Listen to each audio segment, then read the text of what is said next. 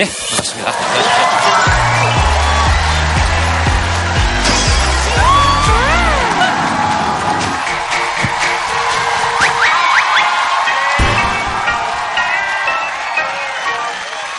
그 요즘은 제가 읽은 책 중에서 기억에 남는 제일 큰 한 구절이 춤출 수 없다면 인생이 아니다. 어, 그거 딱 읽는 순간에 집에서 일어나가지고 그렇게 왔는데 어, 그게 그렇게 재밌더라고요. 소리 지르고 박수 쳐주고 웃으면서 막 해주고 이런 거 진짜 좋은 일이잖아요. 그런 걸 저한테만 하시지 마시고 뜨거운 박수와 환호를 옆 사람에게 한번 보내주시기 바랍니다.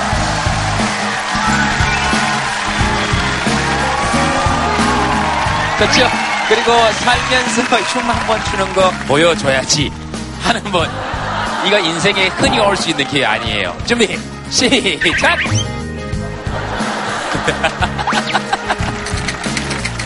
좋네요. 이렇게 시작하니까. 자, 여러분들 하시고 싶은 이야기 하시면 됩니다. 이런 말 들으면 그런 생각이 드시죠?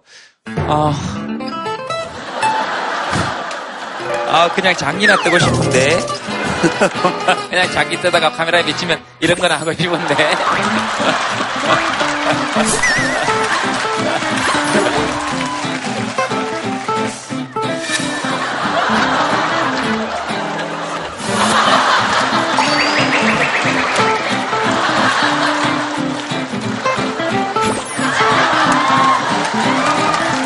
어, 좋아요. 그럼 저번 얘기부터 한번 들어볼까요? 네. 저분께 마이크 한번 드려보겠습니다. 아, 일단 안녕하세요. 회사 동료들하고 세 명이서 왔거든요. 회사 연차를 써서 당진에서 왔고 원래 몇 가지 이루어졌으면 하는 게 있는데 가까운 시일 내론 세월호 미수습자 유가족분들의 유해가 빨리 발견되기를 바라고 위안부 피해 할머니 협상에 대한 것에 대해서 사라져줬으면 좋겠고요. 그리고 몇 년이 지나면 김재동 씨가 대선 출마를 한번 했으면 좋겠다는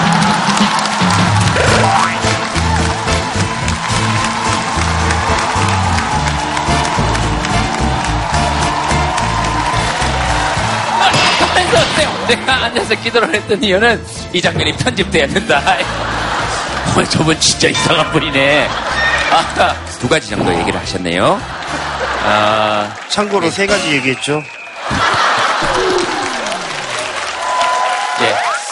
예. 예, 그, 어, 근데 그렇게 기억해 주시는 분들이 계시다는 건 진짜 고마운, 고마운 일이거든요. 미수습자 가족분들이나 유가족분들이 삶이 힘들 때마다 이렇게 버스나 지하철 탔을 때 리본 달아주신 분이나 팔찌 하시고 계신 분 보면 그렇게 힘이 된대요. 그렇게 힘이 된대요. 말씀해 주셔서 진짜 고맙고 또, 어, 예, 어, 그 정도로 얘기하겠습니다. 어, 그런 생각들이 이렇게 들면 좀 어떻게 되면 좋을까요? 어떻게 되면 좋을까요? 저희가 뜻하는 대로 다 이루어지고 그 길로 가는 건 아니잖아요. 그러니까 그 길로 가기 위해서 한 걸음 한 걸음씩 뒤로 가지는 말고 앞으로 나갔으면 좋겠어요. 네, 네, 네. 제 개인적으로는 영태 씨가 대선에 출마하시면 좋겠다 그런 생각이 예, 듭니다. 어, 마이크를 여기 제가 한번 드려보겠습니다. 어, 영태 씨 말씀하실 때 아멘 이렇게 말씀하셔서 어떤 마음에서 그냥 그렇게 툭툭 이렇게 나왔는지 네. 어, 지치지 않고 계속 나아가야 된다라는 그 말이 너무 막 가슴에 와닿았어요. 그래서 사실은 뭐 믿는 건 아닌데 저도 모르게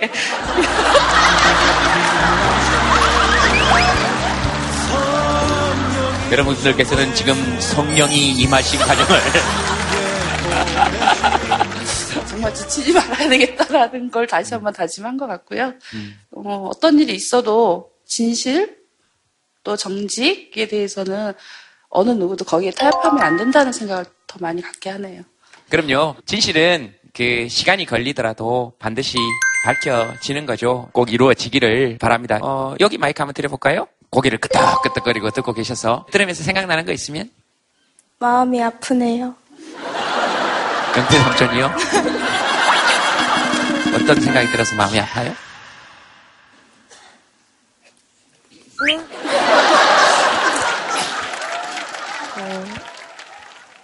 같은 학생인데 지금 그그 부모님들 마음도 이해가고 그래요.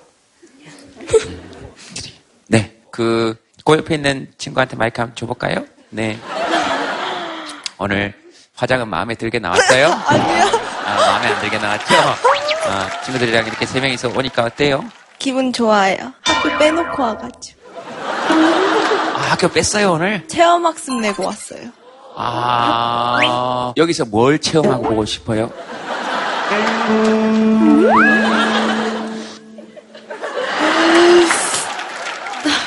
아, 인생.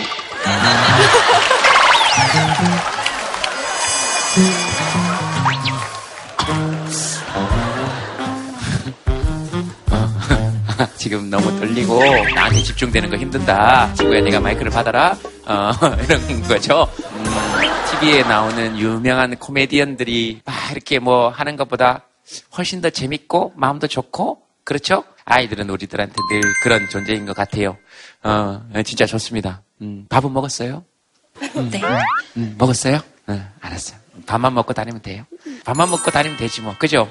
네. 또 뭐 그냥 얘기하시고 싶으신 거 있으신 분? 네. 아, 저는 여기 오게 된 이유가 저희 꼬맹이가 김재동 씨를 정말 좋아해요. 네. 오죽하면 결혼하고 싶다고 제동이 오빠랑 할 정도로 너무너무? 좋아하는데 네. 어 근데 나이 제한에 걸려가지고 못 왔거든요. 그래서 그거를 너무 아쉬워하면서 딸이 31살밖에 차이 안 난다고 무럭무럭 잘 자라겠다고 이야기를 제동이 오빠 만나면 꼭 해달라고요. 어, 그렇게 얘기를 할 수는 있는데 보현이는 원래 13살입니까? 예, 13살이고요. 본인 용돈을 항상 모아가지고 우리 세월호 친구들을 위해서 좋은 데 썼으면 좋겠다고 비록 얼마 되지는 않지만 정말 생각이 바른 친구예요. 따님 자랑을 막 이렇게 할 때는 표정이 싹 바뀌시죠? 따님 자랑을 막 하실 때는 어, 그래서 막 보현이가 옆에 있는 것처럼 네, 근데 그 딸이 외할머니를 좋아해요. 외할머니, 외할아버지를요. 근데 뉴스를 보는데 네. 할머니가 JTBC를 안 보시더래요. 그래서 보현이 대신 할머니, 할아버지 오늘 모시고 와서 JTBC와 톡투유와 어, 뉴스룸을 확실하게 선전을 해드려야 되겠다 하는 마음으로 모시고 왔습니다. 열렬한 팬입니다.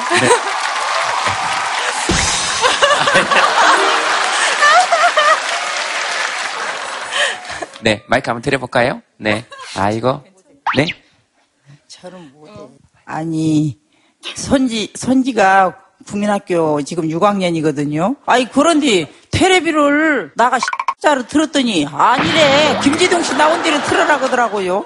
아, 근데 김재동 씨 이름만 들었지 몇 번을 들으면 김재동 오빠가 나온 줄은 몰랐거든요. 나도 지금 나이는 요렇게 할머니인가 몰라도 마음은 청춘이요. 그래서 오빠라고도 해도 되고 아들이다 해도 되고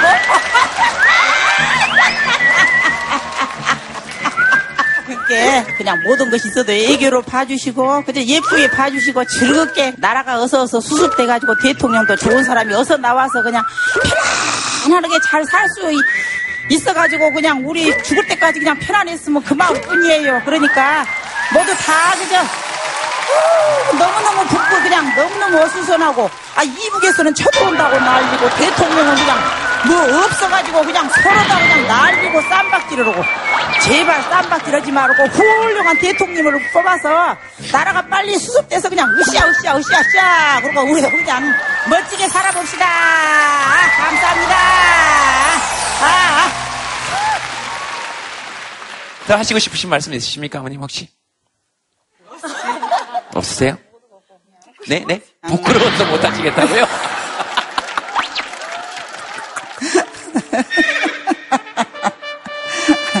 아, 그나저나, 요렇게 그냥 많이 모두 오셔서 웃고, 김재동 오빠님 보고 웃고, 재밌게 재밌어!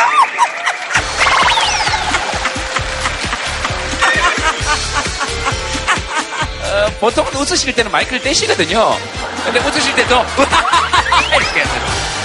아, 저런 어머님 말씀이나 여러분들이 꿈꾸는 대한민국에 대해서 이야기할 수 있는 기회들이 조금 더 많았으면 좋겠습니다. 뭐, 딴 거 없죠? 좀 이렇게 으쌰으쌰하고 웃을 수 있는 우리나라가 됐으면 좋겠다. 박수 부탁드리겠습니다. 감사합니다. 아, 좋습니다. 네. 또 뭐 말씀하시고 싶으신 분 계시면 어, 네. 안녕하세요. 오늘 아침에 네. 엄마가 저희 아이들을 봐주려고 네.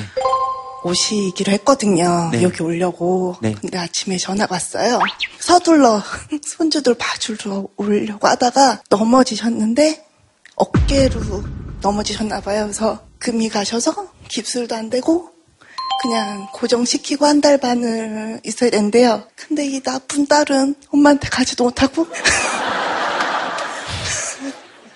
김 이러면 저는 뭐가 돼요? 마음은 너무 아픈데 어. 저희 아이들랑 동네 이모들한테 맡기고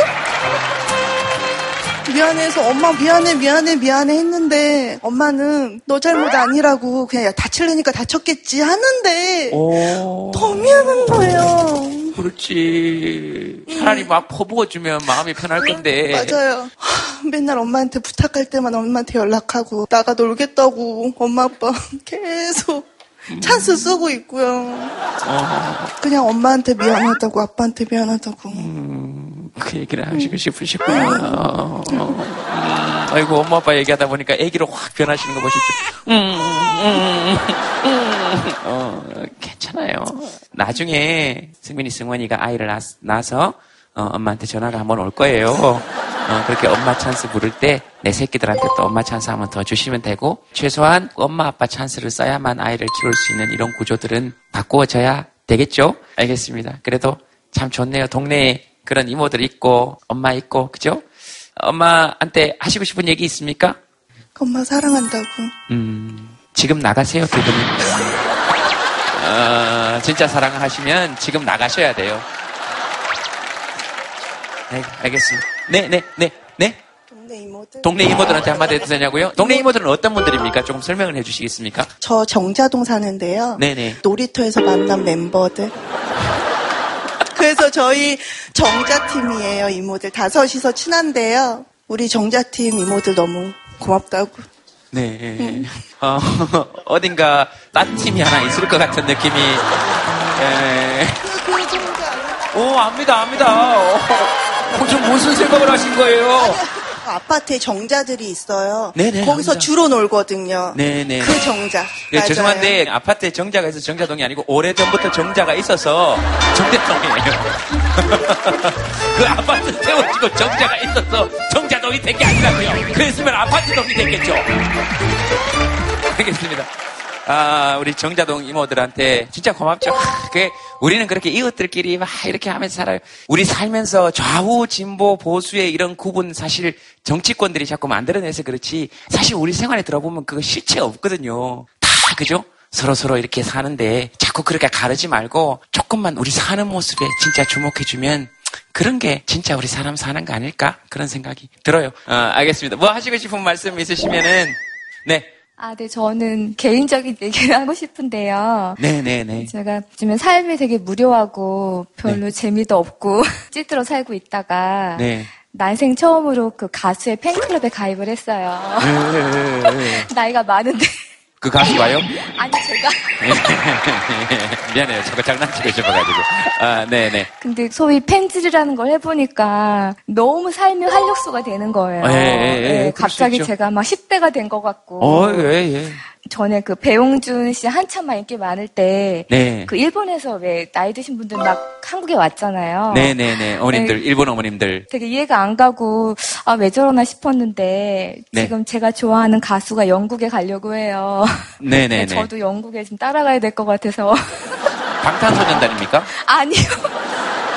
팬텀싱어에 나왔던 네. 그 최강발성 박상돈 씨라고 있거든요. 난 기억하오 난 추억하오 소원해져버린 우리의 그분 영국으로 공연을 가려고 해서 네. 저도 그래서, 따라가야 될 것 같아요. 그래서 뭐, 우리 보고 비행기표를 구해달라는 얘기입니까? 아니, 뭐, 어떡하라고요, 도대체? 그 가수분 좀 섭외 좀 해달라고 이 톡투유에 제작진한테 이야기를 한대요. 그걸 왜 저한테 이야기를 합니까? 아니, 그분이 나오시는 날 본인은 당첨되리라는 보장이 있습니까? TV로라도 보려고. 누구요? 이름이 뭐라고? 최강 바리톤 박상돈 씨요. 최강 뭐요? 최강 바리톤이요. 바리톤. 최강 최강 파이터요? 아니요, 바리톤. 아니 바리톤인 바리톤이지 최강 바리톤인데 처음 들어봤네. 바리톤인 바리톤이고 테너면 테너고 그런 거지. 바리톤 중에 제일 짱이라고요. 그럼 난 최강 제동입니까? 뭔 얘기를? 어깨가 부서진 기분이에요. 물론 당신 잘못은 아니에요. 아, 정자는 친구들한테 가서 이야기해야지. 아, 아, 목소리 엄청 올라갔네. 호, 테너 될 뻔했네. 테너 될 뻔했어, 아주. 패널 여러분들 모실 시간인데 오늘은 소개를 달리 하도록 하겠습니다.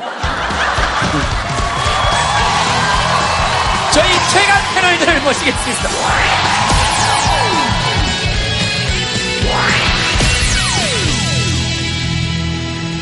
인사 부탁드리겠습니다. 네, 안녕하세요. 만화가 윤태호입니다.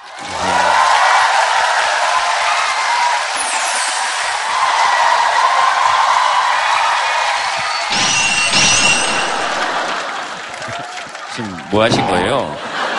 지금 뭐 하신 거예요? 뭐 하신 것 같아가지고. 아, 네. 전혀 카리스마 없었어요. 어떻게 이렇게 하면 딱 하는데 해너만 아 그래도 진짜 박수가 많이 나오고 어, 좋네요. 뭐 조금 이따 또 자세하게 얘기 나눠보도록 하고 네. 예, 동네 정신과 의사 송영석입니다.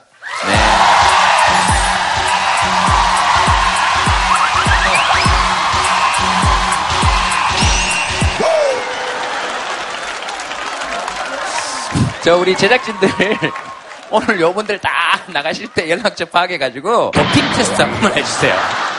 제가 이게 봄이고 이렇긴 하지만 원래도 이렇게 분위기가 좋긴 한데 근데 이렇게 에, 분위기가 좋은 이유가 있기는 있을 것 같아요. 나중에 한번 꼭 영태 씨 때문인가?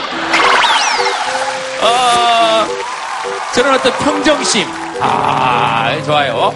어, 알겠습니다. 어, 오늘의 게스트는 그 마치 글쎄요. 이분들 나오시면 여러분들이 어, 진짜 어, 떻게 생각하실지 모르겠네요. 그 가끔씩 이 프로그램을 하면서 어떻게 이런 일이 일어나지? 이렇게 연결이 되지 싶을 때가 있거든요. 네, 아마 오늘의 게스트 보시면 그러실 거라고 생각합니다. 오늘의 게스트 모시겠습니다, 여러분. 박수로 환영해 주시기 바랍니다.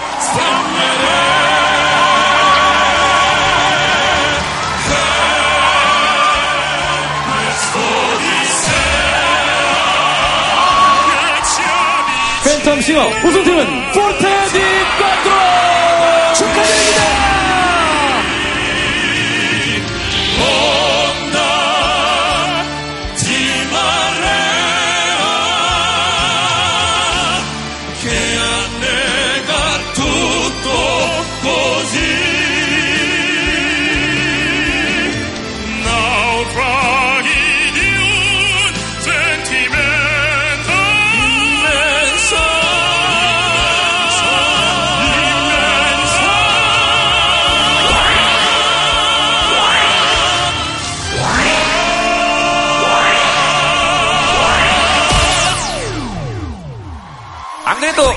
전혀 예상치 않았는데 팬텀싱어 얘기를 아까 하셔서 어, 지금 이분들이 나오셨는데도 어, 전혀 굴하지 않으시고 어, 최강 바리톤 저희가 상동이한테 꼭 제가 전해드리겠습니다. 네, 오셨노라고. 저희 12명은 한 팀이기 때문에 어찌 보면 네네. 에, 말씀하실 때 입 꽉 깨물고 말씀하시는 거 보셨죠?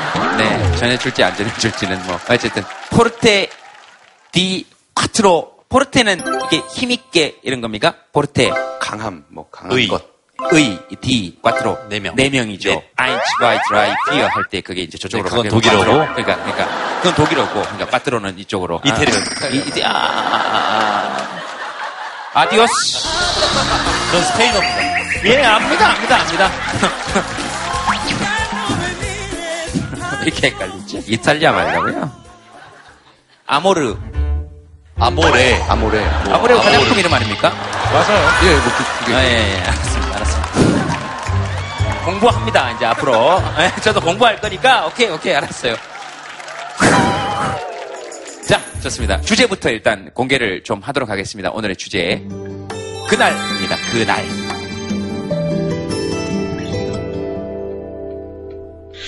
그대를 생각하는 것만으로 그대를 제가 우- 외국에서 살아가지고 어, 진짜 어, 너무 당황했어요. 어, 김광석 씨 노래를 불렀더니 그날들을 불렀더니 외국에서 살아서 그렇다네. 아, 나참 어이가 없어가지고 어떻게 생각하세요?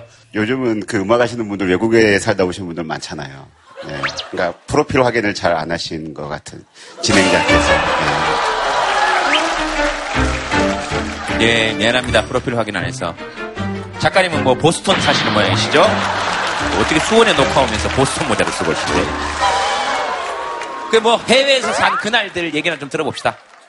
어, 저는 초중고를 다 싱가포르에서 다니고 서울대학교에 성악가로 입학을 해서 성악가의 길을 걷다가 이런 좋은 JTBC 프로그램을 통해서 지금 이 자리에 앉아 있습니다. 그럼 뭐 계속 싱가포르 사신 것도 아니네? 네, 근데 성악곡을 주로 공부를 많이 해가지고. 네, 알겠습니다. 성악곡을 주로 하셨구나. 오케이. 오 솔레미오. Che bella, che bella cosa.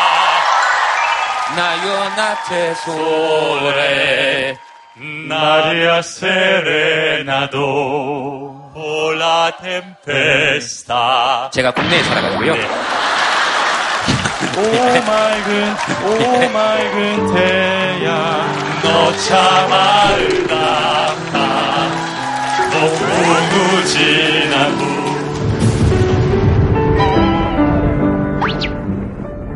여러분들 중에서도 혹시 주고받고 어, 예정이 없었지만 성악을 전공하지 않았다 하시는 분 더욱더 환영합니다. 없습니까?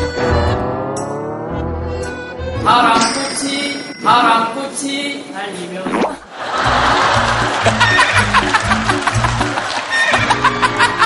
어, 정말 제가 들어본 목소리 중에 가장 얇은 목소리였어요. 이 말씀하지 마시고 같이 한번 해보세요. 자, 시작.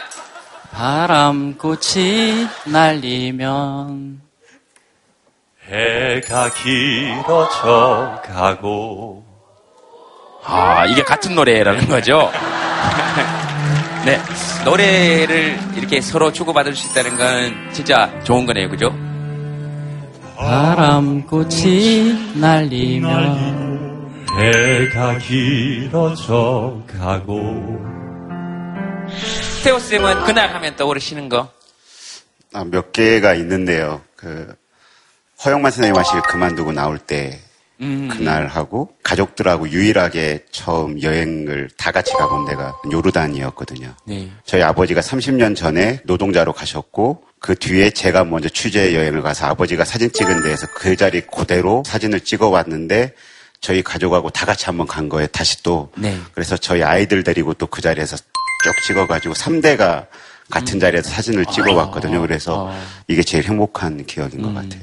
제가 상담할 때 가장 행복했던 사건을 물어보면은 되게 그 사람의 가치관을 좀 알 수 있습니다. 음. 뭐 돈을 많이 벌었다 그러면 아무래도 이 사람이 평생에 그 돈밖에 없는가 하고 제가 자꾸 탐색을 하게 되고 아버지 어머니하고 막 잔치했던 그런 걸 기억하면 이 사람이 가족과의 애정을 갖다가 음. 중요하게 생각하는 거잖아요. 우리 집이 어떤 집이었던 간에 가족들이 전부 다 행복했던 그 순간이 있죠. 그런 순간들만 기억하세요. 근데 그거조차 없는 분들은 불행한 인생인 경우가 많은데 음. 예, 예를 들면 이제 알코올 중독 환자분들한테 네. 가장 평생 기억나는 때가 언제냐 물어보면 어떻게 해서든 술 먹은 기억을 얘기해요. 친구하고 만나서 오랜만에 회풀을 풀었는데 소주를 먹었다. 다 그런 얘기만 하세요. 음. 그러니까 이분들이 항상 마음이 공허하고 외롭겠죠. 음, 두 분 말씀의 어, 공통점이라면 그냥 제가 느끼기로는 함께 행복했던 기억이네요. 그죠? 진짜 나도 좋고 너도 좋고 이렇게 함께. 여리 씨는 뭐 그날 하면 그날 하면은 우리 포르테디 까트로가 결성이 됐던 날을 잊을래야 잊을 수가 없죠. 사실 저희도 누가 이제 같은 팀이 될까 몰랐던 상황이거든요. 처음에 태진이 들어오고 몰랐어요. 진짜 들어올지. 그리고 별이 들어오고 마지막에 현수까지 들어오고. 그래서 최종적인 한 팀이 형성이 됐고 아 이들이랑 앞으로 어떤 무대 어떤 음악들을 하게 될지에 대한 그런 되게 좋은 영감과 에너지를 받았던 날이어서 그 날이 굉장히 기억이 많이 남을 것 같아요. 저희한테 굉장히 중요한 날이었고요. 네, 그러면 여러분의 그날들 한번 보겠습니다. 여러분들이 생각하시는 그날들에 관해서 한번 적어주세요. Children of the ocean, got that positive emotion. Take me to the place I wanna go.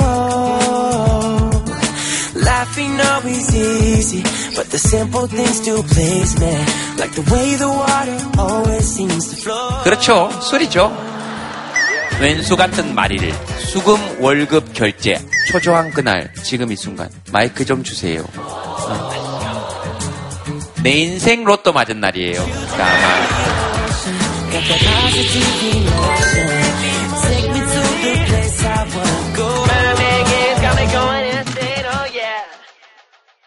그날 이후 지운 적 없는 구라는 숫자. 아마 우리 미숫자 가족분들 말씀하시는 것 같습니다. 네. 그날의 침묵, 뭐 여러 가지가 생각이 나시는 모양이네요. 마이크 좀 주세요 하셨던 분한테 마이크 드려보겠습니다. 뭔가 급하신 것 같으니까. 안녕하세요. 저 네. 경남 창원에서 왔거든요. 어이구. 그래서 아침에 5시에 일어나서 왔는데 새벽 5시에. 아이고. 기차 막차가 7시 44분이에요. 그래서 그냥 사이드에서 보고 가려고 했는데 딱 앉았는데 옆으로 6명, 여기도 6명. 아이고, 그 지금 가시, 아, 그 죄송해가지고. 30분 남았거든요. 아이고. 네, 어, 그래서 조금 있다가 지나가야 그래, 돼가지고. 그래, 그러니까. 지금 사람들 그리고 이렇게 다들 착합니다. 혹시 그게 마음에 걸려가지고 얘기하기도 그렇고. 에? 창원 어디?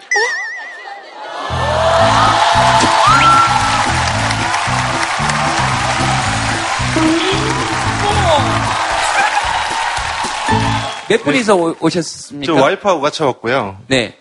혹시 몇 분? 아, 저희도 두 명. 아, 그럼 같이 가시면 되겠네요.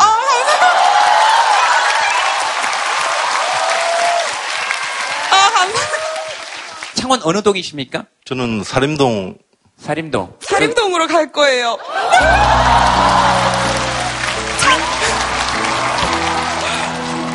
제가 그랬죠. 이렇게 어이구 이거 막 그, 어쨌든 근데 이게 사람이 이렇게 많이 모이면 이렇게 기적들이 일어나는 거예요. 그게 다른 기적이 아니고 서로 서로 뭔가를 해주려는 마음이 들면 그런 게 기적인 거죠. 뭐 진짜 감사합니다. 그 금방 그렇게 말씀해 주셔가지고 아마 두 분에게는 잊을 수 없는 그날이 또 될 것 같고 두 분에게도 또 그럴 것 같습니다. 맛있는 거 사드릴게요. 네, 네, 알겠습니다.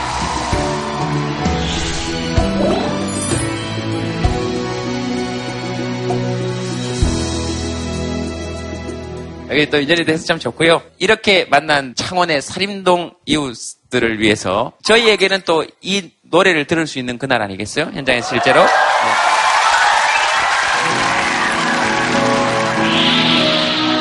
다신 희생하지 말아요.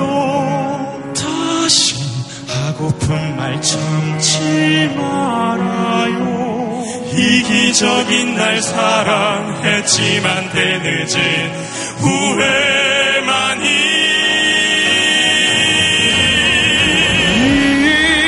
이제 보내드릴 일이 힘들었던 고민들.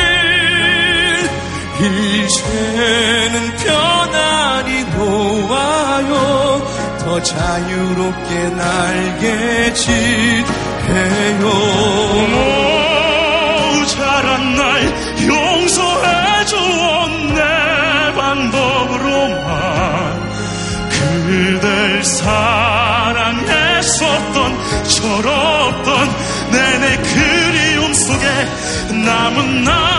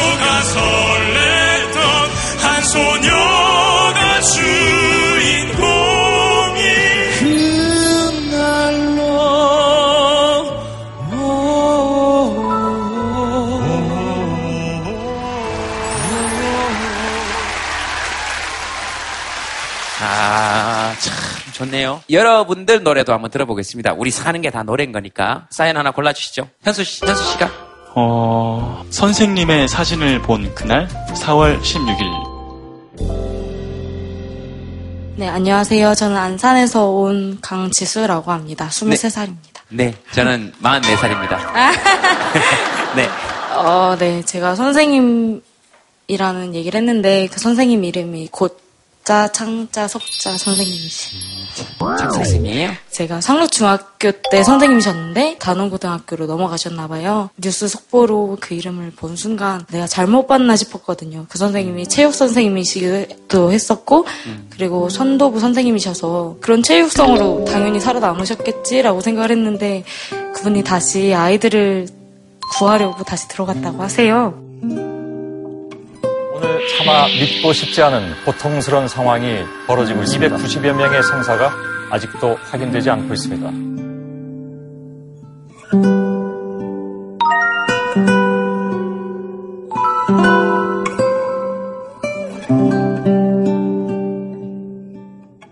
아직 안 돌아오신 네네, 분 중에 맞아요. 한 분이시죠? 네. 중학교 때 창석쌤하고 어떠셨어요? 엄격한 선생님이셔서 체육 시간에 막 애들 꾸짖고 야단치고 이런 것도 많이 하셨고 네네. 어떤 애들이 담을 넘어서 이제 이탈을 하고 있었어요. 네. 땡땡이죠. 쉽게 말하면. 근데 진짜 총알처럼 슝 가시더니 담을 한 번에 넘으셔서 애들을 잡아오셨어요. 그 모습이 아직도 기억에 남아요. 장석쌤이 그러셨구나. 그럼 별명은 별로 좋지는 않은 쌤이었겠네요. 별명이 네. 리땡개라고 해서 그렇게 별명이 지어주셨습니다. 아직도 이름이 제 머릿속에 남아있는 건 그 선생님이 그렇게 올바른 교육들이 저희에게 이렇게 큰 힘이 되고 저희가 성장할 수 있게 이렇게 만드시지 않았을까 음. 이렇게 생각이 들어서 아직도 기억에 남습니다. 네네. 이런 얘기 하는 거 이렇게 들으면 창석쌤도 되게 좋아할 것 같아요. 그 가족분들 만나면 그 아이 어땠어요? 이렇게 물어보면 그때가 제일 밝아요. 음, 우리 애가요. 어, 우리 애가 이랬고요. 창석쌤도 이렇게 우리가 막 얘기하고 그 선생님 어땠는지 그 사람이 우리 머릿속에 싹 그려지면 참 좋을 것 같아요. 담을 넘는 사람을 보고 학생을 보고 바로 달려가서 그 담을 한 번에 아, 정말 아이들은 너무 속상했겠다. 왜냐하면 자기들은 계속 기어가지고 이렇게 이렇게 올라가는데 쌤이 갑자기 뚝 나와가지고 그러니까 음, 아마 그날도 가장 먼저 바람처럼 넘어서 애들에게로 다시 가셨겠구나 그런 생각이 또 뭐 얘기 들으시면서 생각이 나시거나 어, 하시는 분 계시면 조기 조기 드려볼까요? 네. 아, 혹시 네. 그 제도 씨가 본인의 혹시 매력 포인트를 알고 있나 싶어서 제 매력 포인트를요 예. 갑자기 우리 창석 쌤이 얘기하다가 생각나는 거 있다 그랬는데 아뭐 그렇게 예. 떠오르신 거면 뭐 팔 한번 이렇게 양쪽으로 들어보세요. 예? 팔 양쪽으로. 팔을 들어보라고요 갑자기 저는 팔이 차이점이 뭐가 보이죠? 그 죄송하지만 어디서 예, 오셨습니까? 아, 네. 저는 조명역까지 오신 줄 알았어요. 네. 매력 포인트를 자세히 말씀드리면 네. 노란 리본을 단 손목입니다. 네. 그거 볼 때마다 마음이 울컥했어요. 어, 세월호 때 325명 중에 75명이 살아남고 250명이 죽거나 실종이 됐죠. 근데 어른은 약 150명 중에서 50명만 죽고 100명 정도가 살아남았어요. 그동안 살아온 경험과 그런 것 때문에 배 밖으로 나가야 된다는 것을 본능적으로 안 거예요. 저는 그렇게 생각을 합니다. 근데 동영상 혹시 기억하는지 모르겠는데 어떤 학생이 그랬거든요. 나가야 되는 거 아니냐고. 이대로 있다가 죽는 거 아니냐고 그랬잖아요. 그러니까 나가야 된다는 건 아는데 방송에서 나가지 말고 가만히 앉아 있어라고 하죠. 선원들을 믿었겠죠. 어른을 믿었겠죠. 근데 제가 정말 하고 싶은 얘기는 그 100명이라는 나간 어른 중에서 누가 한 사람이라도 나가야 된다고 소리를 쳤거나 귀뜸만 했어도 애들은 다 뛰쳐나올 애들이라는 얘기죠. 다 살 수 있었던 그 시간을 우리 어른들이 지켜주지 못했다는 겁니다. 저는 그게 참 가슴이 아프고 앞으로라도 우리 기성세대들이 너나 할 것 없이 내 아들도 내 자식도 그런 상황이 다 겪을 수 있다고 생각을 하고 그런 일 있을 때는 앞장서서 소리 쳐주고 이게 아니다고 빨리 나가라고 해줘야 되지 않나 생각을 합니다. 저는 그런 안타까운 마음이 하여튼 좀 그렇습니다. 두서없이 말씀드렸습니다. 죄송합니다. 네. 마이크 거기 앞쪽에 앞쪽에 한번 주시겠습니까? 네, 하시고 싶은 말씀 있으시면 하십시오. 음.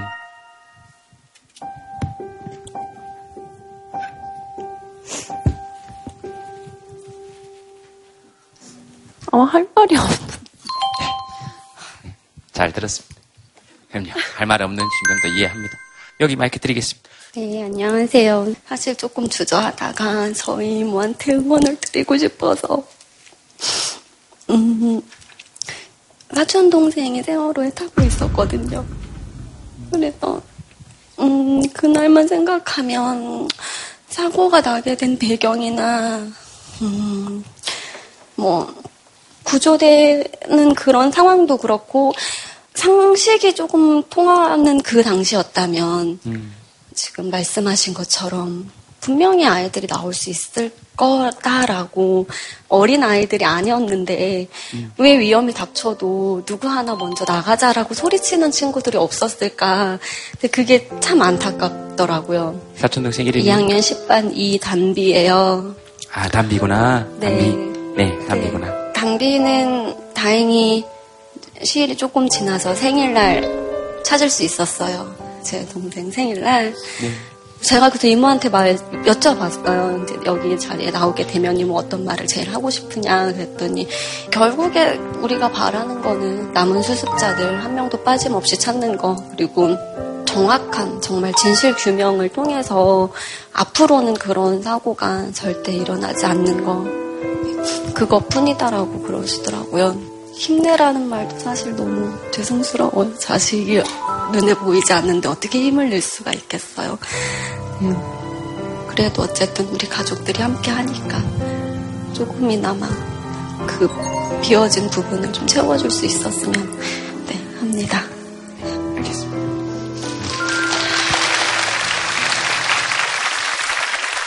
쌤, 뭐, 하시고 싶으신 말씀 있으시면?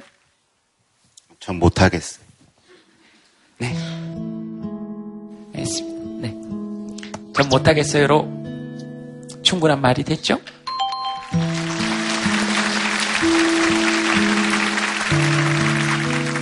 그 제가 이준환 군이라는 중3짜리 친구랑 같이 불렀던 노래가 있어요. 데니보이라는 노래인데 부모가 돌아오지 않는 자식을 계속 기다리며 부르는 아일랜드 민요라고 알- 많이 알려져 있고 그거를 또 공교롭게 그 친구랑 같이 듀엣으로 부르게 됐어요. 한번 그 얘기를 하더라고요. 광화문에 촛불시 하는데 갔다 왔다. 그럼 나는 사실 그 아이들 그리면서 그 부를 수밖에 없는 너, 너도 그러니? 물어봤는데 그 친구도 그렇다는 거예요.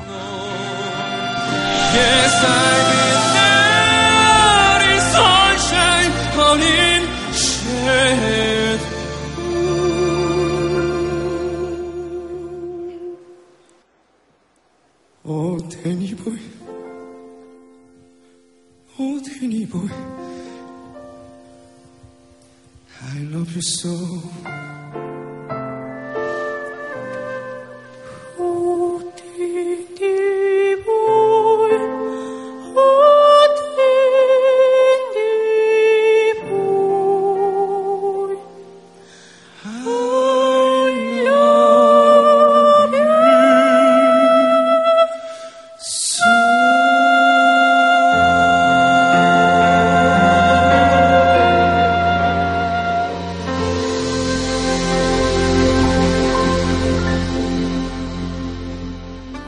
누구라고 그분들을 위로할 수 없고 어떤 힘이 될 수 없지만 너무나 많은 분들이 아파하고 또 공감해 주시고 그런 마음으로 노래를 하고 자기 일을 하고 있다는 것만 알아주셨으면 좋겠고 어, 아 생각보다 그런 사람들이 많구나 그런 부분을 꼭 생각해 주셨으면 좋겠습니다.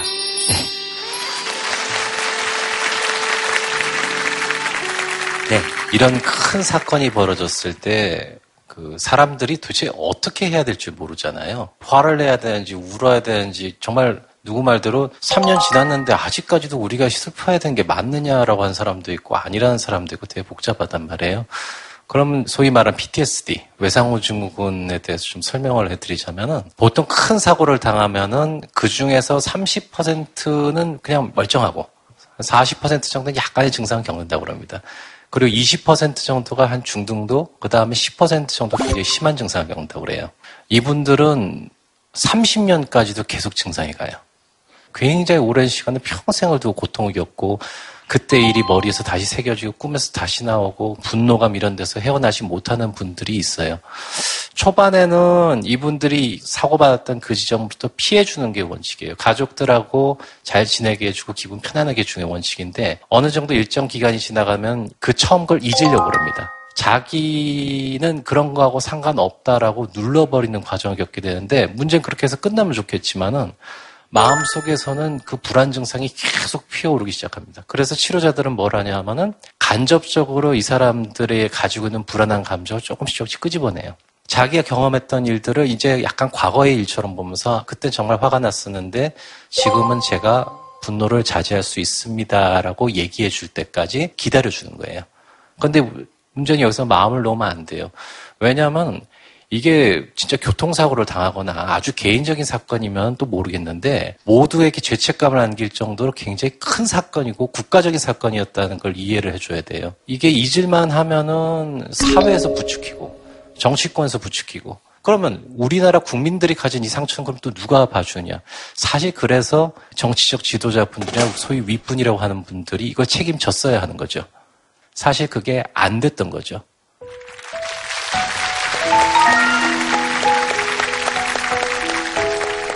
우리가 무의식적으로 그런 생각이 들거든요. 왜 그때 이렇게 나가자라고 얘기하는 아이가 한 명도 없었을까? 하도 답답하니까 어떻게 되냐면 자꾸 자기나 그때 당시 있었던 아이들에게 무의식적으로 우리가 화살을 돌리는 거예요. 그때 왜 누가 나가라 안 그랬지? 그때 왜 안 나왔니? 그리고 내가 안산으로 이사 갔으면 안 됐다. 우리의 거기 그 학교에 넣었으면 안 됐다. 그 다음 끝까지 가면 어디까지 가시냐면 내가 태어났으면 안 됐다. 왜 그런지를 자세히 생각해 보면 진상규명이 이루어지지 않아서 그렇습니다. 그러니까 그 자리에 있었던 사람들이 미안하다라고 이야기하는 것이 우리 치유의 출발점이라고 생각합니다. 그리고 이렇게 모여서 자꾸 담비도 얘기하고 창석쌤도 얘기하고 이러면서 우리 마음 안에 있는 것들을 이렇게 드러내놓고 함께 이렇게 얘기하는 과정이 가장 중요하다고 생각해요. 그 다음에 아이고 이런 얘기 외면하고 싶을 때가 있거나 그런 마음조차도 괜찮다는 거예요. 그럴 때면 조금 더 뒤로 물러났다가 다시 또 마음이 오면 아직 돌아오지 못한 은화 얘기든 어, 다윤이 얘기든 영인이든 현철이든 그렇게 아빠 엄마의 얘기든 명숙 씨의 이야기든 해도 된다는 거예요. 그렇게 해서 우리 안에 있는 죄책감들을 함께 나눌 수 있으면 좋겠어요. 좀 웃고 우리 잘 먹고 또 눈물 나면 확 울고 그러면서 가봐야죠 뭐. 그죠? 아주 가끔은 널 잊고 하루가 지나고 아주 가끔은 너 아닌 다른 사람을 꿈꿔도 나의 마음에서 너란 꽃이 자꾸 핀다. 가슴에 너무너무 아픈 네가 핀다. 나의 입술로 너의 마 음을 말하다 온다. 우리 사랑이 멀리 흩어져 간다.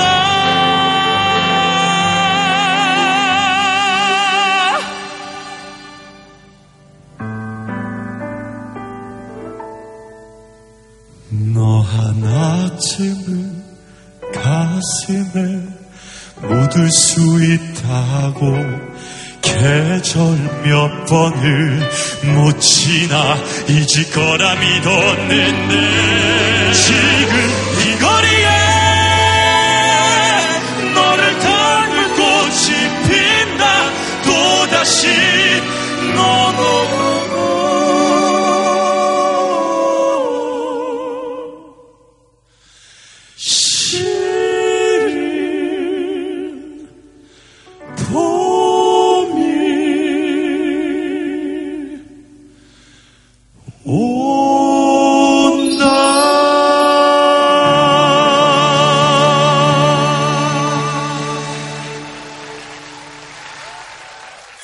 사연 작가님께서 하나 뽑아주시겠습니까? 지금요? 조금 쉬었다 갈까요? 그러면은 누가 뽑을까요? 여러분들이 하나 뽑아보시겠습니까? 네? 아내가 술 취하는 날, 나는 득템하는 날, 그걸로 할까요? 좋아요. 아내가 술 취하는 날, 나는 득템하는 날. 아내가 술 취하시는 날이 있죠. 그러면 이제 카톡을 오래 나누는 날. 저는 주로 작업실에 주로 있으니까. 아, 로맨틱하시다. 아니, 살벌한 이야기 들으면 아니 아내가 술 취하는 날 좋으시겠네요. 네, 안녕하세요. 저희 집은 일반 가정집이랑 좀 다르게요. 네. 모든 남편들이 하는 술에 관련된 행동을 저희 와이프가 저는 거의 술을 못 먹고 와이프는 되게 좋아해요. 그래서 뭐 여러 가지 일을 겪다 보니까 이제 저도 스트레스를 받고 뭐 이러다 보니까 여러 가지 일 중에 한 두 가지 정도만 좀 이렇게, 그러니까 우리 머릿속에 그림이 그려질 수 있도록, 그러니까 언제 어디서 무엇을 어떻게 남의 집 이불을 빨아본 적이 있고요. 남의 집 이불을요. 아, 네. 아내가 네. 다른 집에 가셔서 남의 집 이불을 빨아본 적이 있고요. 남의 집 이불을요. 아, 네. 세계 지도 같은 게 이렇게 세계 지도 같은 게 이렇게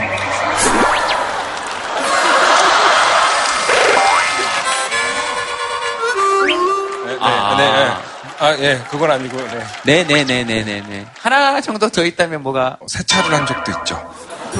아, 미세먼지 때문에? 네, 실내에 미세먼지가 많더라고요. 그렇죠. 미세토사물이라고 하는데. 큰일 났네. 그들은 다 겪으셨는데요, 뭐. 그래서 이제 스트레스를 좀 많이 받으니까 이제 온라인 쇼핑몰 장바구니에 이렇게 막 물건을 담아놔요. 네. 스트레스 해소 겸 해서. 근데 그거를 하다가 보니까 이제 어느 날 기분이 막 좋아서 이렇게 들어왔는데 이거 결제 좀 하니까 바로 그냥 그래! 이렇게 해주더라고요. 대부분 남편분들이 술 많이 드시면 오셔갖고 뭐 이렇게 용돈 주시고 이러시잖아요. 그거랑 똑같이. 아내의 심신이 미약한 상태일 때.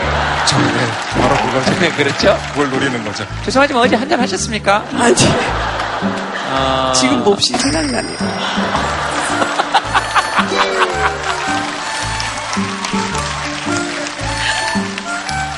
시원한 크림 맥주가 너무 땡겨요, 지금. 캔 맥주 딱 따가지고, 그죠? 어, 그쵸. 어, 그쵸. 캔 맥주 몇 잔 정도 드십니까? 뭐 한 4캔? 500짜리. 그, 작은 건 안 먹어요. 집에 들어갈 사람이 있으니까 자꾸 더 먹는 것 같아요. 마음이 편해지니까. 오늘도 저녁에 가다가 한 캔 먹고 가야 될 것 같아요. 남편을 운전하 500cc로요. 저기 그, 그 여자분이 너무 여기가 더 빨개지셔가지고. 네. 술에 대해서 설명을 하시는데 옆에서 그 눈빛이 정말 네. 여기가 빨개지시면서 이러면서 쳐다보시 그럼요. 지금 오로지 전문 생각이 머릿속에 하나밖에 없어요. 녹화야 빨리 끝나라. 그래야 차에 타고 가면서 딱 차에 타자마자 얘기하죠. 여보, 편의점 앞에 차 세워 빨리.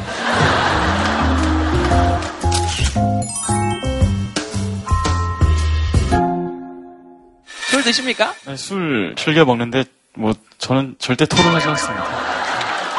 진짜 잘 마셔요. 굴이 진짜 잘 마십니다. 밤새도록 먹어요.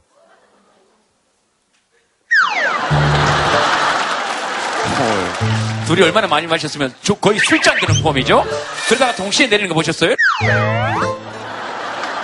별이 씨는 저는 술을 마시지 않습니다. 그래서 넷이 같이 술자리 있으면 이제 밤새 사이다 마시고 있고. 그냥 다행이라 생각했어요. 세 명 이러니까. 네. 한 명이라도 조금 멀쩡히 있어야 좀 케어도 좀 해주고. 이 얘기는 어디서 많이 들어본 얘기인데. 분명히 아까 어디서 분명히 들어본 얘기인데. 아 예 알겠습니다. 이 얘기 들으시면서 혹시 뭐 생각나시는 분 계시면 우리는 이렇게 장바구니가 탕진됐다든지 하시는 분 계시면 네 한 20년을 넘게 사니까 득템에 이렇게 변천사가 생기더라고요. 처음에 신혼 때는 술 먹고 들어오면 이 꽃다발을 사갖고 들어오다가 저희가 이제 딸이 두 명이 있는데 커서 숙녀가 되니까 이제 한 송이씩 세 송이를 사갖고 오더라고요. 아. 그러더니, 예, 그러더니 이제 조금 지나니까 그것도 시들했는지 이제 뭐 빵이나 케이크 이런 걸 들고 오더니 이제는 이제 자기가 술자리에서 먹던 안주를 위주로 해서 치킨을 먹는 날은 치킨을 싸가지고 오고 뭐 닭발을 먹는 날은 닭발을 싸가지고 오고 이렇게 싸가지고 오는 걸로 바뀌더라고요 변천사가 혹시 저기 남편한테 노하우 같은 거 전수해 주실 거 있으시면 하나만 해주시죠. 뭐 노하우랄 건 없고 그냥 이렇게 술 드실 때 적당한 선에서만 마시게 이렇게 좀 수위 조절만 해주면 될 것 같아요. 이게 좀 넘어가면 내가 피곤해지니까. 알겠습니다. 네, 여기 마이크 한번 드려볼까요? 득템 얘기가 나오셔서 저는 이제 남편이 득템한 경우 아니요 그런 게 아니고 저 죄송한데 그런 게 어떤 건지 좀 말씀해 주시겠습니까? 저희들 아무도 그런 생각. 네. 남편이랑 사귈 때 네. 이제 아는 동생네 커플이랑 남자들은 술을 안 먹고 그 동생이랑 저랑 술이 좀 과했어요. 하필 와인을 마셔가지고 그 스파클링 와인이 병으로 조그맣게 나오잖아요. 그걸 둘이서 40병 정도 마셨어요. 스파클링 와인이 40병 정도 마시면 몸이 탄산화, 스파클 거의 그렇게 될 수도 그러니까 이게 있거든요. 달고 탄산이 있고 맛있으니까 계속 먹을 수 있거든요. 그래서 그 동생이랑 저랑 그날 밤에 먹은 걸 확인을 해버렸어요. 지금 남편이 바가지 같은 걸 갖고 와서 그걸 주걱으로 다 이렇게 담았어요. 아, 정말 이- 이렇게 자상한 사람이랑 결혼을 하면 정말 행복하겠구나. 그 생각을 해서 어떻게 보면 그날이죠. 그러니까 남편한테는 어떤 날이었는지 모르겠지만 저한텐 아, 이 남자면 되겠다라는 결심을 하게 한 그날? 프로포즈를 오바이트로 한 경우군요. 하여튼 지금은 이제 결혼하고 이제 임신도 했고 뱃속의 아기도 건강하게 잘 낳아서 행복하게 잘 살았으면 좋겠습니다. 네, 알겠습니다. 뭐, 더 먹어라, 덜 먹어라, 이런 거 저희들이 얘기 드리지 않도록 하겠습니다. 왜냐면 뭐 본인이 제일 잘하실 거고, 뭐 저도 뭐 자격이 없는 사람이고, 저도 뭐 술을 한창 먹을 때는 저는 뭐 야구가 2회 이상 본 적이 잘 없는 것 같아요. 야구장 가서 이승엽 선수가 나올 때 얘가 5번 타자면 잘 못 볼 때가 있었습니다. 그래서 저는 뭐 그런 말씀은 안 드리도록 하겠습니다. 알아서 하시겠죠. 네, 마지막 사연 하나 보도록 하겠습니다. 부모님을 다시 보게 됐어요. 아빠의 뭐 통장? 아빠의 통장을 발견했나? 이게 통장입니까? 땡땡이? 통장이면 좋을 것 같은데. 네. 제가 사실 부모님한테 무슨 이야기로 당첨이 됐는지 말씀을 안 드렸어요. 엄마 아빠가 옆에서 되게 긴장하고 계시거든요. 얘가 무슨 말을 할까. 아, 지금도 두 분은 모르, 모르시죠? 네. 근데 사실 이거 부모님이 궁금해 하시는 것보다 제 궁금증을 해결하기 위해서 사연을 썼는데요. 제가 작년에 휴학을 하면서 집에 있었는데 네. 친구랑 이렇게 놀려고 나가려고 하다가 제 가방 중에 들고 나갈 게 마땅히 없어서 이렇게 엄마 가방을 들고 나가는데 이렇게 막 종이가 찢어진 게 있는 거예요. 어. 그 종이에 막 글자들이 이렇게 쓰여져 있더라고요. 편지 쓴 걸 이렇게 찢은 것처럼. 네. 그래서 다 붙여봤어요. 이게.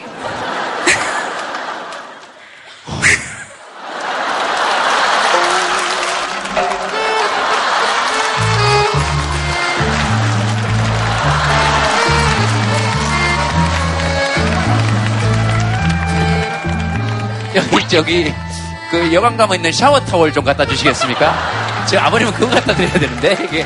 예, 그래서, 그게 아빠가 쓰신 그게 아빠가 쓰신 유서더라고요.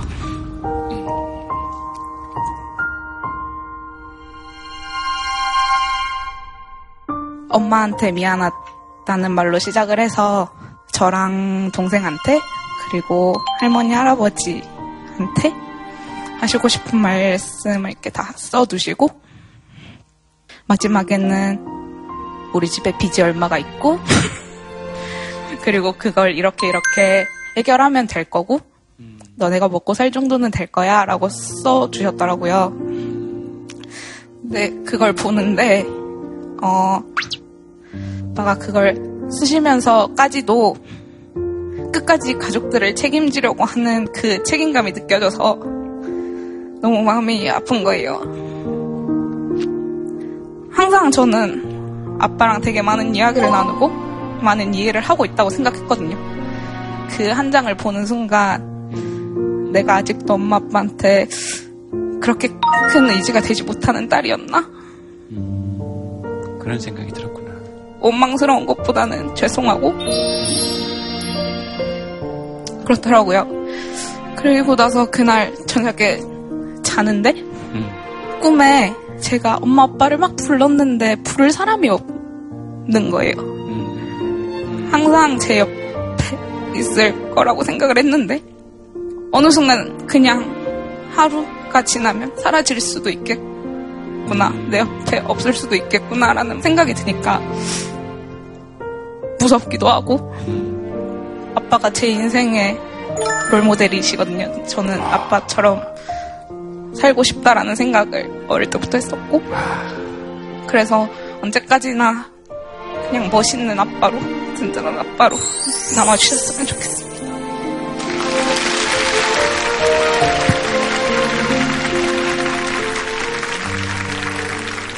아빠 뭐 하시고 싶은 말씀 있으시면 제가 마이크 드리겠습니다. 오, 나, 아이고, 어머, 양복에 이걸 보시니까 전 제일 처음에 어디 국회의원인 줄 알았어요. 어머, 어쩜 너무 감사하기도 하고 이런 말씀 드리면 안 되지만 너무 귀여우시기도 하고 호란 걸 그렇게 딱 타셔가지고. 네. 예, 좋은 이야기만 했었으면 했는데 좋지 않은 모습을 보인 것 같아서 딸에게 저- 먼저 미안하고 이 자리에 계신 분 괜히 분위기가 좀 다운된 것 같아서 또 좀 죄송합니다. 유서 쓰셨습니까? 예, 썼었습니다. 네. 그 당시에는 경제적으로 상당히 많이 어려웠을 때 썼어요. 근데 뭐 순간순간에 이제 어렵다 보니까 너무 음. 힘들고 또 애들도 너무 힘들어하는 것 같고 그래서 이제 그렇게 해서는 안 된다고 생각을 하- 했으면서도 한 번 또 쓰게 되더라고요. 근데 용기가 없었는지 또 우리 딸 아들이 있어서 그런지 또 다시 돌아섰고 이제 지금 열심히 살고 있습니다. 용기가 없어서 그러신 게 아니고 용기가 있어서 그러신 거 아닐까요? 그래 부끄럽네요. 애들 보기에 부끄럽습니다. 그리고 지금은 뭐 그런 생각조차도 뭐 하지 않고 또 할 수도 없고 열심히 살고 있습니다.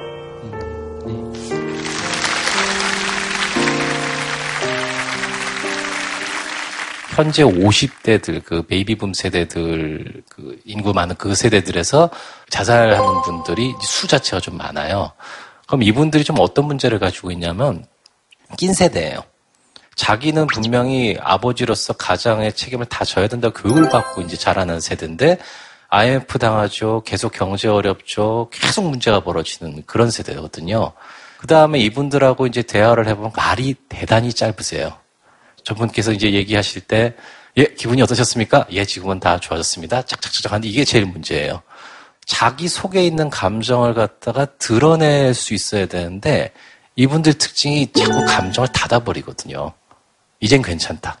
이분들은 어떻게 했냐면, 자기 감정을 적어도 아주 가까운 가족들한테는 조금씩 조금씩 얘기하실 수 있어야 돼요.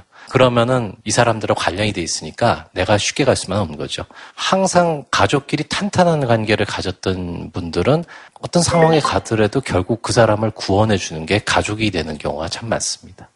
네, 알겠습니다. 뒤쪽 뒤쪽에 우리 양복 입으신 아버님께 혹시 하시고 싶으신 말씀 있으시면 네. 제가 힘들고 힘들 때 제가 땅을 한번 샀어요. 625평을 딱 사면서 이 땅이 100만만 가면 6억이라 3억은 1억씩 딸셋 결혼시키고 1억 가지고 우리 함께 잘 하는 그런 꿈을 가지고 살았는데 네. 그 꿈이 이루어지지 않더라고요. 그래서 땅값이 얼마가 됐습니까 평당? 그거 생각하면은 속상하니까 그거 생각하면은 속상하니까 어머님께서 네. 옆에서 화사한 표정으로 말씀하시죠. 날라갔어요. 표정으로 날라갔어요. 그때 당시 그 마음을 저 아버님과 같은 마음이 있었다는 것을 아. 공감하면서 아. 이 마이크를 잡게 됐습니다. 참 세상사가 이렇게 힘들구나. 네. 그러다가 오늘 우리 딸이 이제 30주년으로 돼가지고 여기 오게 됐는데요. 결혼 30주년 제가 보여드릴게요. 이거. 그날 잊지 못한다고. 6월 25일.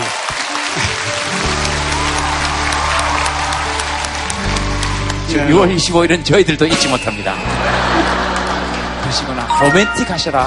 네, 알겠습니다. 아이고, 저기 또, 예, 저기 또 마이크 한번 드리겠습니다. 저희 아빠가 생각이 나서 한 말씀 드리고 싶은데요. 네. 저희 아빠는 제가 어렸을 때부터 한쪽 귀가 안 들리세요. 어, 그래서 항상 한쪽 귀로만 들으셨는데, 이제 나이가 드시고 나니까 다른 쪽 한쪽 귀도 잘 안 들리세요. 그래서 입 모양을 크게 하거나 이렇게 소리를 많이 지르는 것처럼 해야 들리시거든요. 네. 근데 이제 다행히 치료가 가능하다고 해서 이번 8월 말에 수술을 하기로 하셨어요. 네. 그래서 그 수술이 잘 됐으면 좋겠고 아빠한테 힘내시라고 말씀드리고 싶어서 이렇게 마이크 잡게 됐습니다. 잘하셨습니다. 아버님, 따님이 수술 잘 돼야 된다고 지금 말씀하셨어요. 제가 지금 전해 드리는 겁니다. 여러분들이 더 큰 소리로 아버님 수술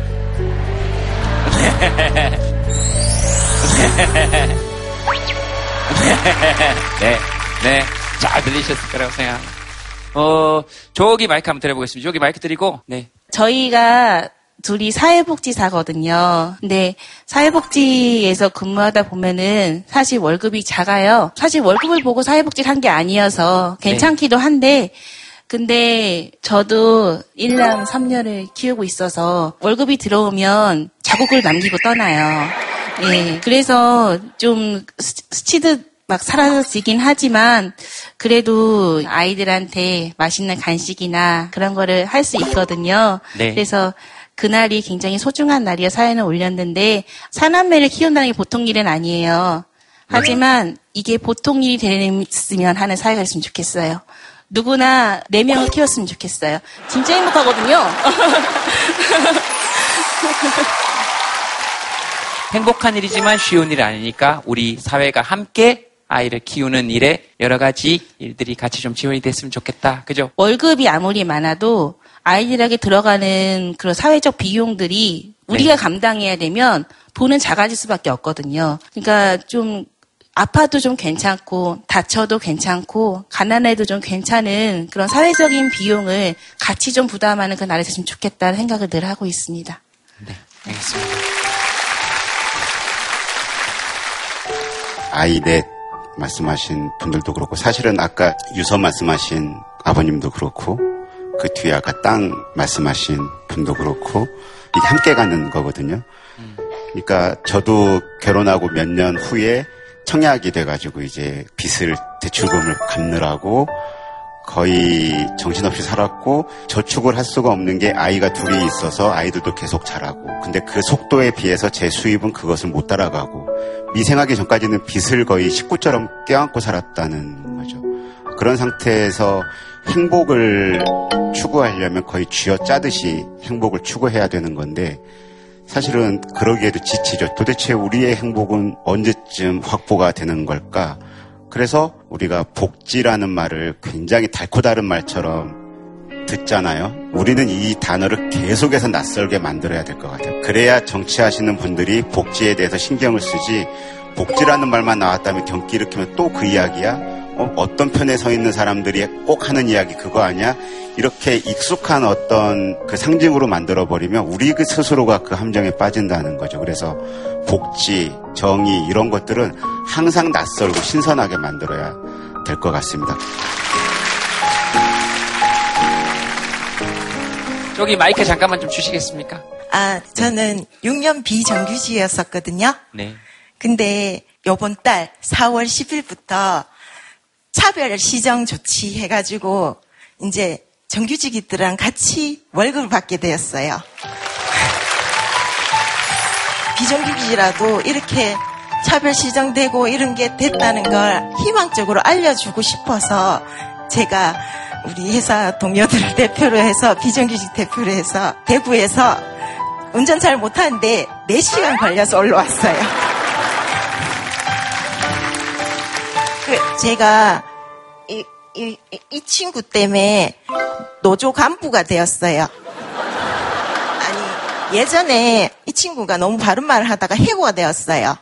근데 나는 그때 아기가 너무 어리고 돈도 많이 들어가고 이 친구한테 울면서 나는 이 회사를 계속 다녀야 되겠다고 미안하다고 그랬는데 일주일 후에 저도 2차 해고 됐어요.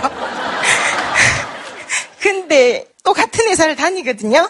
이번엔 근데 노조가 또 생겼대요. 근데 얘가 내가 쓰지 말자고 했는데 내- 제 허락도 없이 노조 가입을 했다고 문자로 통보가 왔어요. 그래 내가 너무 많이 고민하다가 쪽팔리기 싫어서 이렇게 갔는데 우리 회사에 여직원이 별로 없어서 제일 오지랖 넓고 제일 얼굴 크고 제일 어디 나서서 이렇게 떨면서도 말할 수 있는 사람이 저밖에 없어서 제가 되는 거거든요. 그래도 제가 여기 와서 한마디라도 할 수- 하고 우리 동료들한테 갈 수 있어서 너무너무 행복합니다.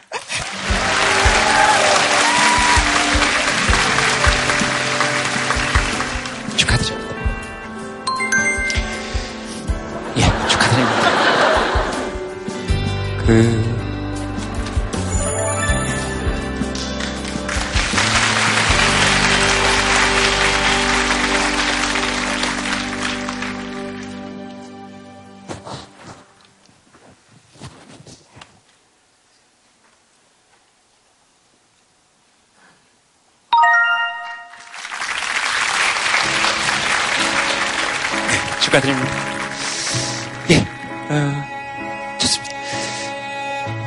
좋으시겠습니다. 아, 저도 너무 좋아서 그래요.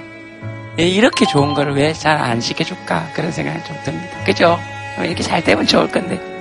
우리 요렇게 애들 사는 세상은 조금 더 나아지지 않겠습니까?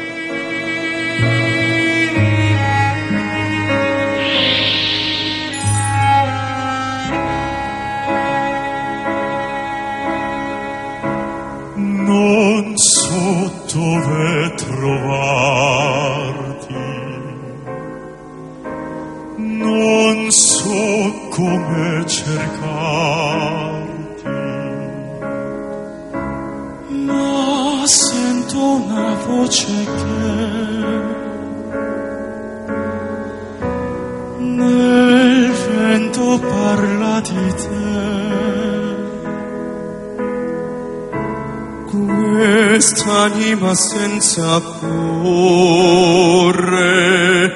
aspetta te